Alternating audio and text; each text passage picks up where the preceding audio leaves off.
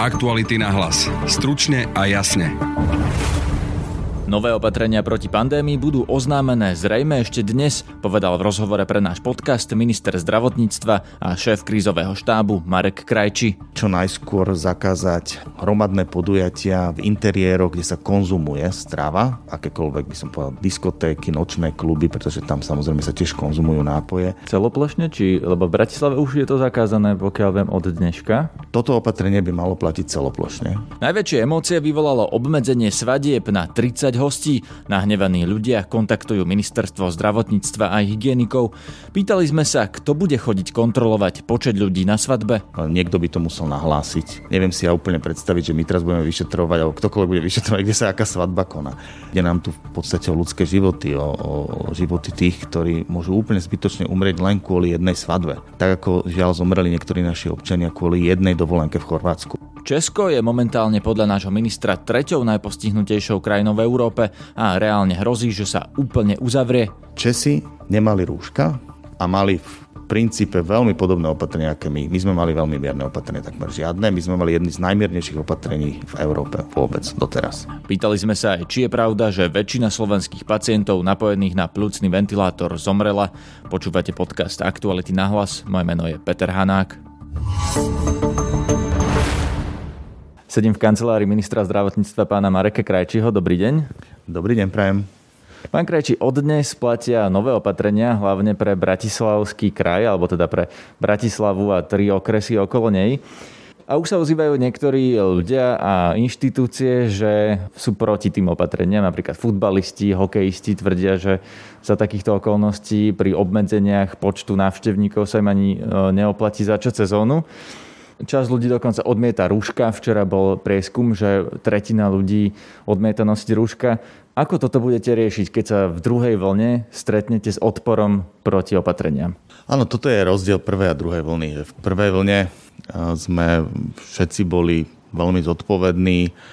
Druhá vlna je o to náročnejšia, že tu máme dezinformačnú kampaň. Mnohí ľudia aj následkom tejto kampane spochybňujú opatrenia, ktoré robí vláda. Prejavuje sa nám to aj v tých štatistikách tí ľudia, ktorí odmietajú tie rúška, 35% to je naozaj veľká časť populácie, ktorá je následne žiaľ ale aj zodpovedná za to, že e, tým pádom len rúškami sa to zvládnuť nebude dať.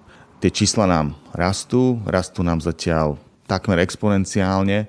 Tie opatrenia tým pádom, ktoré doteraz boli zavedené, sú neefektívne a konzilium odborníkov sa nutne muselo zaoberať, čo s tou situáciou bude robiť. Na rozdiel od okolitých krajín s výnimkou Polska máme ešte nejaký čas, ale uvedomujeme si, že tá situácia sa kedykoľvek, keď sa nič nebude robiť, môže dostať až do tej fázy nekontrolovaného šírenia, ako majú napríklad v Českej republike. A môj názor je, že v niektorých regiónach už aj v Rakúsku. Z tohoto dôvodu zasadalo konzilium odborníkov a navrhlo opatrenia, avšak nemali platiť od dnešného dňa.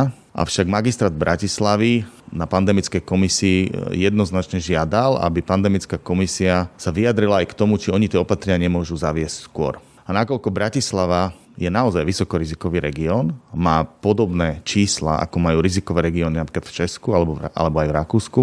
Česko je z nášho pohľadu jednoznačne červená krajina. Je to momentálne tretia najhoršia krajina v Európe. Tak z tohto dôvodu, pán premiér je to?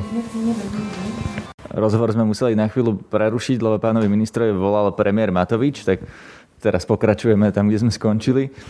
Ľudia už niektorí minimálne tých 35%, ktorí odmietajú opatrenia, ich to nebaví, sú naštvaní, viem, že aj volajú na ministerstvo, nepáčia sa im tie opatrenia. Čo budete robiť, ak ich nebudú rešpektovať? Budete, budete tie svadby kontrolovať? Či tam je 30 ľudí? Budú ľudia dostávať pokuty za to, keď nebudú mať na sebe rúško? Tak všetky opatrenia, ktoré sú zverejnené na stránke Úradu verejného zdravotníctva, sú opatrenia, ktoré sú kontrolovateľné regionálnymi hygienikmi aj v súčinnosti s policiou a tie námatkové kontroly sa diali, aj dejú sa a samozrejme aj sa budú diať.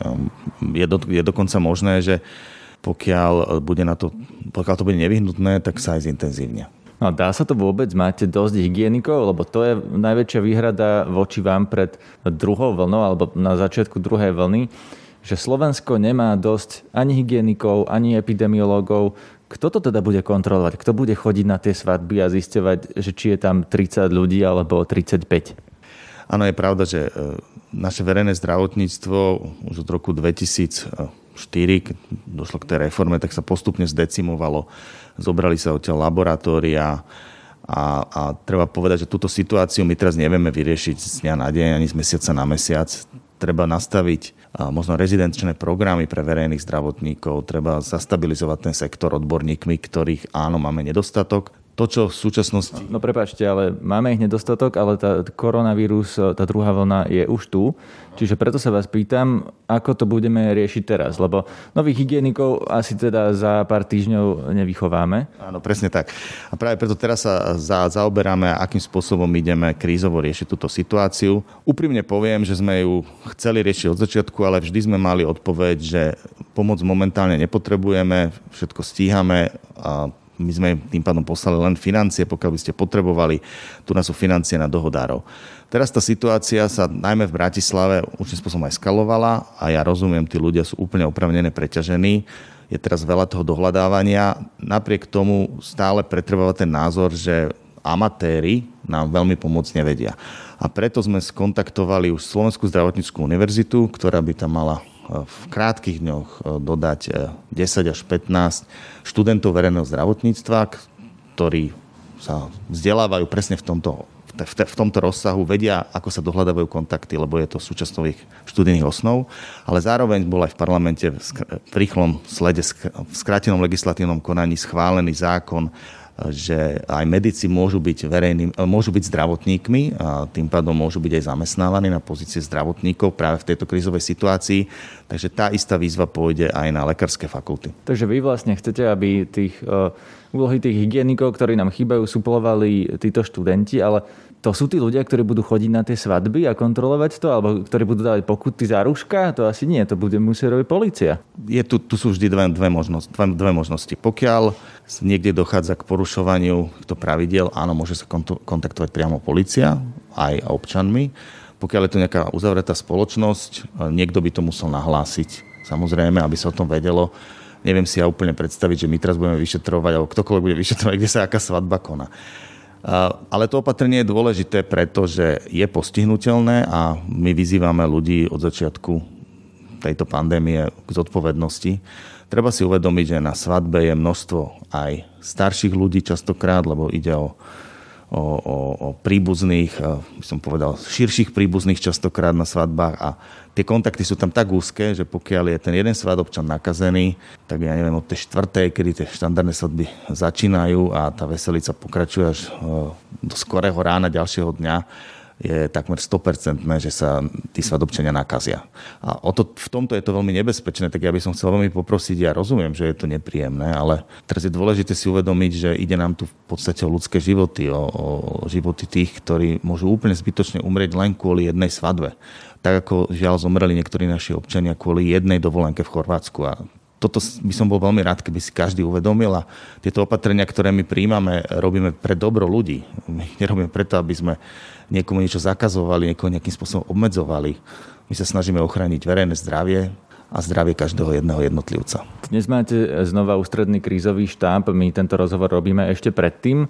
Dá sa čakať, že sa sprísni niečo ďalšie? A čo, prí, čo prípadne má byť ten ďalší krok? Ten ústredný krízový štáb, ja som poprosil ministra vnútra, aby bol zvolaný prioritne pre zlú epidemiologickú situáciu našich západných susedov v Čechách a rizikovú situáciu v Rakúsku a Maďarsku a takisto sme dopredu avizovali, že si myslíme, že by mala byť uzavretá hranica s Ukrajinou, tak ako je zavretá z ukrajinskej strany voči nám. Áno, budeme ale prejednávať aj opatrenia, ktoré sme nastavili na ďalšie obdobie.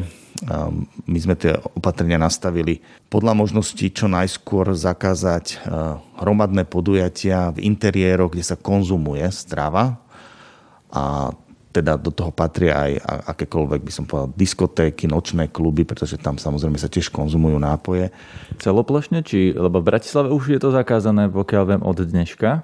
Toto opatrenie by malo platiť celoplošne, pretože my potrebujeme eliminovať úzke kontakt, dlhodobé úzke kontakty ľudí a tie sa práve dejú, keď akékoľvek podujete sa koná v interiéri a následne nejaká recepcia raut alebo napríklad diskotéka. Miesto, kde, kde tie ľudia si musia dať dole rúško, sa rozprávajú, ešte popri tom aj jedia, je to naozaj nebezpečný čas a tam sa práve šíri táto infekcia a toto keby sa nám podarilo obmedziť a zastaviť, sme presvedčení, že dokážeme zvládnuť ten nástup. Pokiaľ dovolíme ľuďom mať takéto úzke sociálne kontakty pri konzumácii jedla, a, tak my to veľmi ťažko budeme vedieť kontrolovať. Aktuality na hlas. Stručne a jasne. Pred prvou vlnou boli prognozy viaceré, teda vieme, že nevedeli sme o tom víruse ešte toľko, aby tie prognozy mohli byť presné a teda boli dosť nepresné. Máte nejaké prognozy teraz? Lebo tiež čelíte kritike, že máte, ale len interné, nezverejňujete ich. Ale ako potom má byť občan presvedčený, že vy viete, čo vás čaká a viete sa na to pripraviť na základe faktov, keď verejnosť tie fakty nepozná? My zverejňujeme aktuálne dáta veľmi presne a to sú dáta, ktoré má v dispozícii každý jeden, aj občan, a my to aj na našich tlačových konferenciách zverejňujeme. Tie krivky si každý z nás vie extrapolovať ďalej. Ten, ten náraz hospitalizovaných je takmer lineárny. Takisto. Dobre, ale to si bežný občan nevie vyložiť, že či to znamená, že o týždeň máme čakať to, čo máme v Česku, alebo chápete, že ako má ten bežný človek vedieť, či vy máte na stole tvrdé dáta, podľa ktorých nastavujete tie opatrenia? Bežný občan si môže uvedomiť, že Česi nemali rúška, a mali v princípe veľmi podobné opatrenia, aké my. My sme mali veľmi mierne opatrenia, takmer žiadne. My sme mali jedny z najmiernejších opatrení v Európe vôbec doteraz. Česi bez toho, že by nosili rúška, s tými miernymi opatreniami, ktoré sme my mali doteraz, to dostali až do tejto situácii, kedy vlastne ten vírus sa tam nekontrolovane šíri a sú treťou najhoršou krajinou v Európe. A úplne reálne im hrozí, že budú uzavretou krajinou pre zvyšok Európy, pokiaľ si tú situáciu nedajú do poriadku. Toto by hrozilo podľa všetkého aj náš, nakoniec to je blízko, veľmi blízka kultúra a veľmi podobné zvyky, pokiaľ my by sme neurobili niečo v tomto období. Takže ja si myslím, že tá extrapolácia tých jednotlivých výsledkov. Stačí, keď sa pozrieme na našich západných susedov a uvidíme, kam by sa to vyvíjalo, pokiaľ neurobíme niečo radikálne. No a teda máte alebo nemáte prognozu, ktorá vám hovorí, koľko budeme mať infikovaných a ľudí v nemocniciach, napríklad o dva týždne, o mesiac? Máme, máme viacero takýchto prognóz. Ako veľmi dobre viete, tie prvé prognózy z Inštitútu zdravotnej politiky sa neveľmi vydarili a nie je podľa mňa dobré ich zverejňovať. Ale každý, kto sa nejakým spôsobom zaujíma, tak si vie dohľadať, sú, sú rôzne. Aj by som povedal už teraz také servere, ktoré ponúkajú aj na základe správania sa obyvateľstva prognózy, na základe ktorých sa dá vypočítať, ako by sa tá epidémia mohla vyvíjať. Ale ja by som to naozaj nechal na, na tom, aby keď sa o niekto to zaujíma, nech sa o to zaujíma, k tým dátom sa dostane, ale nechceme masívne zverejňovať nejaké prognózy a tým pádom by som povedal, každá jedna prognóza je v niečom aj nepresná. A najmä nevyspytateľní sú ľudia. Hej. Teraz vieme, že 35% ľudí e, nemá ochotu nosiť rúška, bolo to oveľa menej, nevieme, ako sa to bude vyvíjať, nevieme, aká bude dezinformačná kampaň. To sú všetko faktory, ktoré sa nedajú ovplyvniť a preto každá jedna prognoza je nepresná. Ja sa na ňu pýtam preto, že vy ako štát musíte vedieť, na čo sa máme v tej druhej vlne pripraviť. Musíte vedieť pripraviť nemocnice, musíte vedieť pripraviť, ja ani neviem čo všetko, ale možno ventilátory, školených ľudí či máte ten údaj a či teda Slovensko je pripravené a do akej miery je pripravené? Na aké čísla sme vôbec pripravení? Na aké čísla máme kapacity? Slovensko je najlepšie pripravené, ako sa dá, čo sa týka poskytovania zdravotnej starostlivosti. Mali sme tú prvú vlnu, veľmi dobre vieme, že sa vtedy ani nerobili tie plánované operácie. Tie jednotlivé nemocnice sa pripravovali na veľký nápor pacientov. Každá jedna nemocnica má krízový plán, teda pandemický plán. Máme ľudí, ktorí to kontrolujú, regionálnych hygienikov tiež, ktorí to chodia kontrolovať. Rozumiem, ale máme hranicu, za ktorou to už nezvládneme, alebo nejakú kapacitu asi slovenské zdravotníctvo má, že keď bude infikovaných, ja neviem, dohromady 10 tisíc ľudí, alebo 100 tisíc ľudí, alebo koľko ešte dokážeme zvládnuť? Áno, tieto čísla sú, sú známe. V prvom rade treba povedať, že máme zhruba tisíc ventilátorov na tie sofistikované ventilačné režimy, to znamená ľudí v tých terminálnych fázach ochorenia, kedy budú potrebovať e, mechanickú podporu, plúcnú ventiláciu a ďalších tisíc pomocných ventilačných režimov, to sú pre tie miernejšie prípady ochorení. Máme zabezpečené lieky momentálne pre počty ochorení. Tie lieky sú, ten remdesivir je do, dovážaný z Európskej e, únie na základe počtu vyvíjania, alebo počtu infikovaných na Slovensku a takisto hospitalizovaných ľudí na iskách tým pádom a tieto veci sú dobre zabezpečené. Čo sa týka zdravotného personálu, to je tiež sa nedá zmeniť z dňa na deň, ale ten zdravotný personál bol školený aj v tej prvej vlne, aj poprednými anesteziológmi, ako obsluhovať ventilátory. Teraz sa tie školenia znova opakujú, aj, aj budú sa opakovať.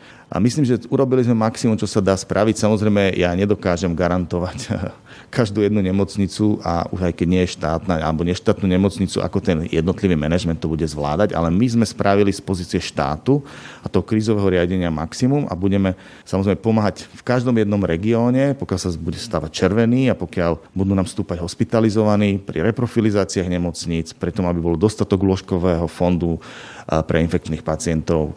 Myslím si, že toto všetko zvládneme, ale myslím, že nikto z nás nechce, aby sme sa dostali do tých, do tých top čísel. Hej.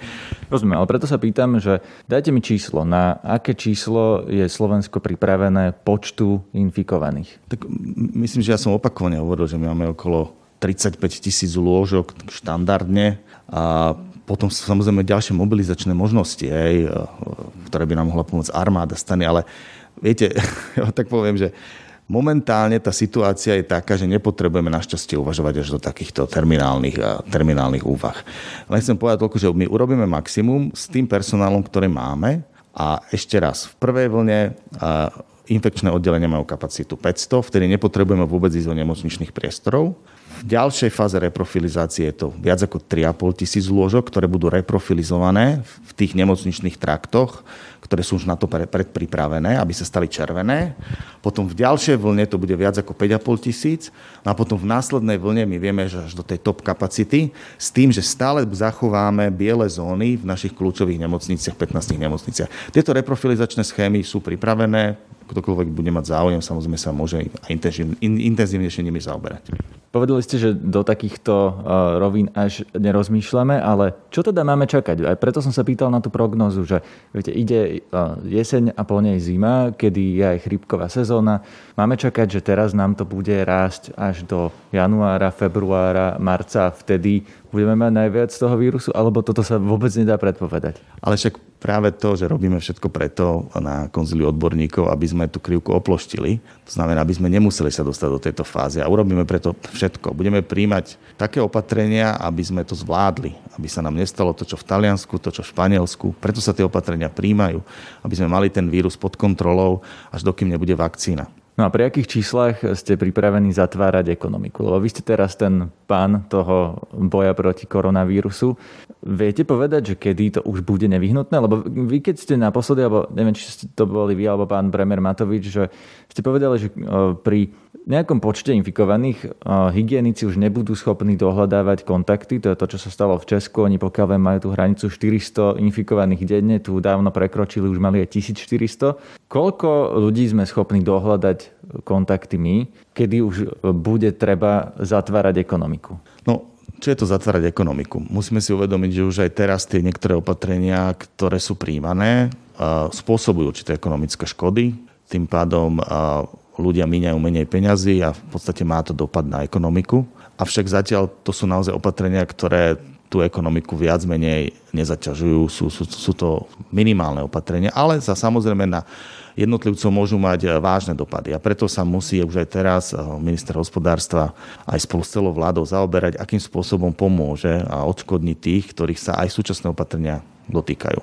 Čo znamená teda e, poškodiť tú ekonomiku? To by naozaj sa stalo vtedy, keby sme to nezvládli a museli by e, jednotlivé fabriky, jednotlivé továrne, jednotlivé veľké hospodárske odvetvia zatvárať celé svoje prevádzky kvôli tomu, že ten vírus by bol nekontrolovaný, nebol by pod kontrolou, šíril by sa veľmi masívne. Ale nie sme od tohto zo pár týždňov, že sa môže stať, že bude vo veľkej fabrike prípad koronavírusu, oni ju zatvoria a potom bude v ďalšej zatvoria ďalšiu? Práve preto sa snažíme informovať, robiť tie opatrenia, ktoré robíme a základné opatrenie je ROR, rúška, odstup a dezinfekcia rúk. Rozumiem, ale teda k tomu číslu, pri ktorom by boli treba masívne opatrenia, ako v prvej vlne sme sa zatiaľ nedopracovali, preto sa vás na to opakovane pýtam, že koľko musíme mať prípadov, aby si ten bežný človek vedel predstaviť, kedy má čakať, že príde ešte niečo radikálnejšie, možno také opatrenia ako, ako z prvej vlny. Prvá vlna bola naozaj robená celoplošne a veľmi radikálne. Takéto opatrenia by sme neradi v druhej vlne používali. Ako si občania všimli, my sa snažíme robiť opatrenia cieľene na základe regiónov. Preto sme vytvorili ten semafor, zelené regióny, oranžové regióny, červené regióny. V červených budú opatrenia ďaleko prísnejšie ako v zelených regiónoch. Chceme ich robiť cieľene tak, aby mali čo najmenšiu škodu práve aj na ekonomike, na kultúrnom, sociálnom a inom živote. Zároveň tak, aby sme si aj chránili tie jednotlivé regióny, pokiaľ um, budú zelené, aby, aby samozpráva sa vedela k tomu zodpovedne postaviť, aby krízové štáby jednotlivé riešili tú situáciu. A toto je to, čo sa nám v lete podarilo. My sme v lete sme pripravili pandemický plán, ktorý má takmer 100 strán, ale ten pandemický plán je v tom extrémne dôležitý, že my sme mobilizovali krízové zložky štátu, tak, aby regionálne dokázali zvládať tú pandémiu. To, čo sa na v prvej vlne nedialo. V prvej vlne sa to dialo centrálne cez permanentný krízový štáb. V druhej vlne sa to realizuje cez krízové zložky štátu, ktoré tu máme, ktoré sme mobilizovali a ktoré teraz majú za úlohu zvládať tú epidémiu lokálne. A myslím, že to mnohé krízové štáby veľmi dobre robia a do toho sme investovali aj veľa času a energie aj do tréningu, školení okresných úradov, sídle kraja a tak ďalej. Posledná vec, plúcne ventilátory. Hovorí sa teraz o dvoch problémoch, ktoré snáď mi potvrdíte alebo vyvrátite, vyvrátite, či to je. Za prvé, že máme málo ľudí školených na tie plúcne ventilátory, lebo sa prerušili tie školenia po prvej vlne, keď sa zistilo, že vlastne nebude treba až tak veľa ako podľa tých prvých prognóz. Máme alebo nemáme dostatok ľudí školených na plúcne ventilátory? Boli tie školenia a áno, oni sa ukončili, ale ja nemám pocit, že by sa prerušili ale teraz tie školenia sa opäť rozbiehajú. Momentálne máme, myslím, že ventilovaných 10 pacientov, takže sme naozaj úplne niekde na začiatku a verím teda, že nebudeme potrebovať tých tisíc ventilátorov naozaj využívať aj ľuďmi, ktorí nie sú na to dostatočne školení. Ale ako hovorím, teraz sa opäť rozbiehajú tie školenia, aby tí ľudia, ktorí v prvej vlne sa s tým oboznámili, skúšali si to a nie je to ich štandardná súčasť praxe, aby sa znova do toho dostali a aby v prípade potreby ich vedeli odborne použiť. Problém číslo 2 s tými ventilátormi, počul som z viacerých zdrojov, že ľudia, ktorí boli na Slovensku na ventilátoroch, väčšina alebo všetci, toto neviem naisto, zomreli. Je to pravda? A ak áno, tak na čo sú nám potom tie ventilátory? Práve treba povedať, že tam je rozdiel v tom, že v, teraz už máme celkom dobré výsledky, možno aj vďaka remdesiviru. Za posledné obdobie 7 ľudí sme vedeli odpojiť z ventilátoru. Čiže nie je to pravda, že by všetci zomreli? Nie, to, to aj nikdy tak nebolo povedané, ale žiaľ napríklad tu v Bratislave sa nám nepodarilo nikoho odpojiť, ale to je, to je regionálne špecifikum na základe toho, že tu boli pravdepodobne veľmi nároční pacienti. Avšak každý jeden človek, ktorý sa dostane na ventilátor, a to je jedno v ktorej krajine a akomkoľvek vyspelom zdravotnom systéme, tak to má naozaj na mále. A aj tí, ktorí boli ventilovaní a, zápasili o svoj život a boli tam dlhšie obdobie po odpojení, častokrát môžu mať určité neurologické deficity a môžu naozaj na to doplatiť aj nejakými trvalými následkami. Takže dostať sa na ventilátor je veľmi nebezpečné v prípade tohto ochorenia ktorejkoľvek krajine by ste boli. Ale teda hovoríte, že podľa najnovších výsledkov už aj na Slovensku tie ventilátory už niekoľkým ľuďom pomohli. Áno, musím povedať, že na Slovensku tá prognoza toho ochorenia zatiaľ nie je našťastie taká typická, ako bola v niektorých iných krajinách, že my sme mali na jednej strane prípady, kedy tá choroba veľmi rýchlo progredovala a tie umrtia boli relatívne rýchlo skoro a menej sme mali tých prípadov, ktorí dlhodobo zápasili na tých ventilátoroch, čo je relatívne štandardné, štandardný proces, ktorý sa deje e, v zahraničí u týchto pacientov. A, a tých, čo sme teraz mali, neboli na tom ventilátore tak veľmi dlho a podarilo sa nám ich e, odpojiť. Je to pravdepodobne aj dôsledok toho, že naši lekári veľmi správne postupovali, že sa dostali na tie ventilačné rezimy ešte včas, Vďaka tomu sa do, podarilo odstrániť e, to ochorenie, a lepšie povedané, podarilo zabrániť, zabrániť e, šíreniu toho ochorenia a tým pádom mohli byť z tých ventilátorov odpojení oveľa včas a tým pádom nemajú následky. Ešte nakoniec uh, sa vás opýtam na to, že regionálni hygienici, alebo teda všetci hygienici, ktorých je málo, aj naši epidemiológovia, ktorých je málo, sú už dlhodobo preťažení. Niektorí by možno mohli mať chuť aj odísť z takej práce, kde vlastne robia od rána do večera bez prestávky. Ako to budete riešiť, keby sa niektorí rozhodli, že tú prácu už jednoducho nezvládajú? Práve preto treba byť teraz uh, veľmi ohľaduplný uh, voči našim najmä starším kolegom na mnohých regionálnych úradoch verejného zdravotníctva. Nám naozaj s nasadením pomáhajú uh, hygienici, ktorí už sú niekedy v dôchodkovom veku. A preto sa snažíme veľa komunikovať a nájsť také riešenia, ktoré aj títo ľudia si budú vedieť predstaviť, že budú pre nich prínosom. Práve preto aj tá diskusia je taká dlhšia, že či tých odborníkov, či tých dobrovoľníkov, eventuálne ľudí, ktorí nie sú z fachu, vedia prijať, či by im vedeli pomôcť.